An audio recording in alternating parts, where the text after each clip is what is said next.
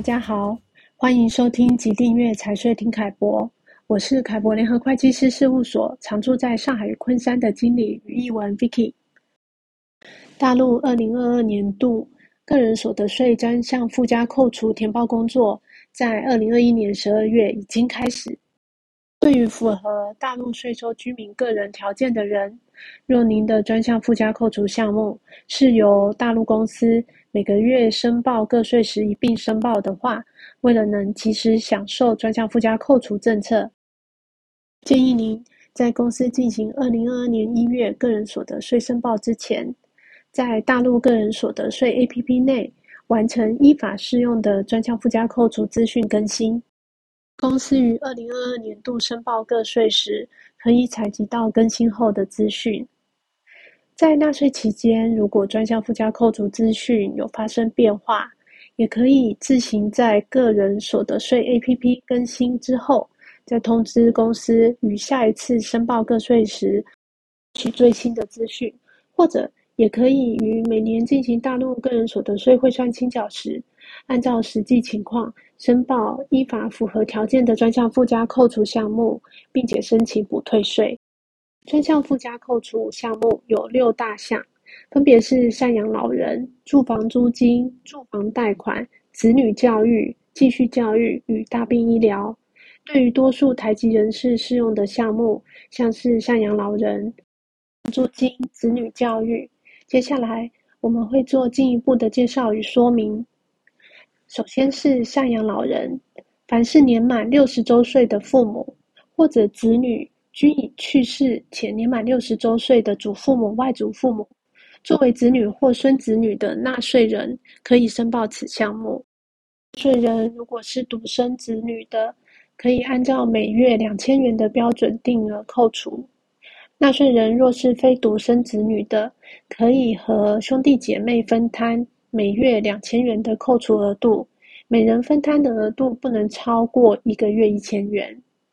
所以，当有多位赡养人的时候，分摊方式是可以由赡养人均摊，或者是约定分摊，也可以由被赡养人指定分摊。那么，约定或指定分摊的，必须有签署书面分摊协议，而且指定分摊是优于约定分摊。具体分担方式和额度，在一个纳税年度内不能够变更。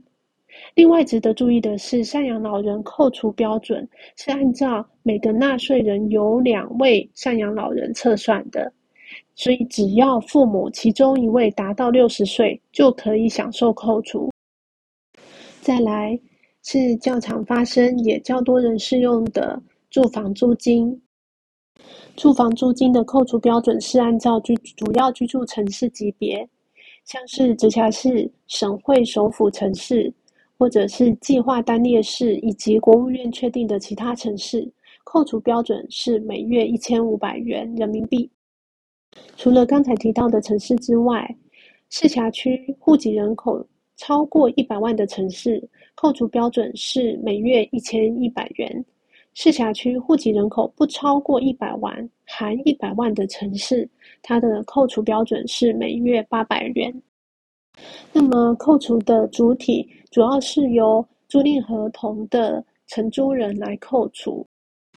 以夫妻而言，夫妻双方主要工作城市相同的，那么只能由其中一方来扣除住房租金支出。如果夫妻双方主要城市不相同，而且在各自的主要城市都没有住房的，可以分别扣除住房租金支出。这里需要特别注意的是，法令规定纳税人及其配偶在一个纳税年度内不能够同时分别享受住房贷款利息和住房租金专项附加扣除。也就是说，纳税人与配偶如果有首套房的购房贷款利息，那么同时也有租房支支出的情况时，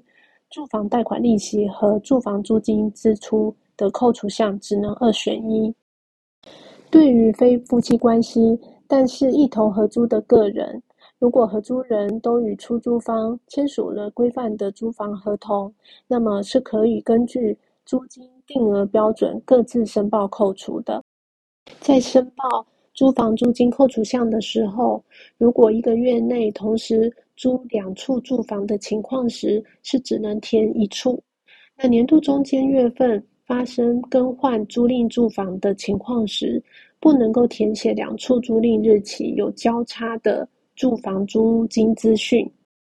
也就是说，若有重叠租赁月份的，必须将上一次已经填报的住房租金有效期提前终止，或者新增住房租金租期必须晚于上一次已经填报的住房租赁终止月份。接下来比较常见的还有子女教育，纳税人的子女。接受学前教育和学历教育的相关支出，可以按照每个子女每年一万两千元人民币，呃，等同于每月一千元的标准定额扣除。这里学前教育阶段指的是子女年满三周岁至小学入学之前。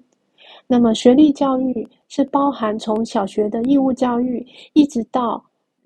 博士研究生等高等教育。那么，作为子女的法定监护人，这里包含生父母、继父母、养父母以及父母之外的其他人担任未成年人的法定监护人的，可以按照子女人数申报子女教育扣除项。父母等法定监护人呢，可以选择由其中一方按照扣除标准的百分之百扣除，也可以选择由父由双方分别按。扣除标准的百分之五十来扣除，那么具体的扣除方式，在一个纳税年度内不能够变更。如果想要了解更多、更详细的专项附加扣除项目和规定，可以参考本期的凯博观点，或者在凯博联合会计师事务所网站“凯博观点”中阅读相关文章，获取更多的资讯。如果有个人所得税申报相关问题，也欢迎来电洽询凯博联合会计师事务所。谢谢您今天今天的收听，再见。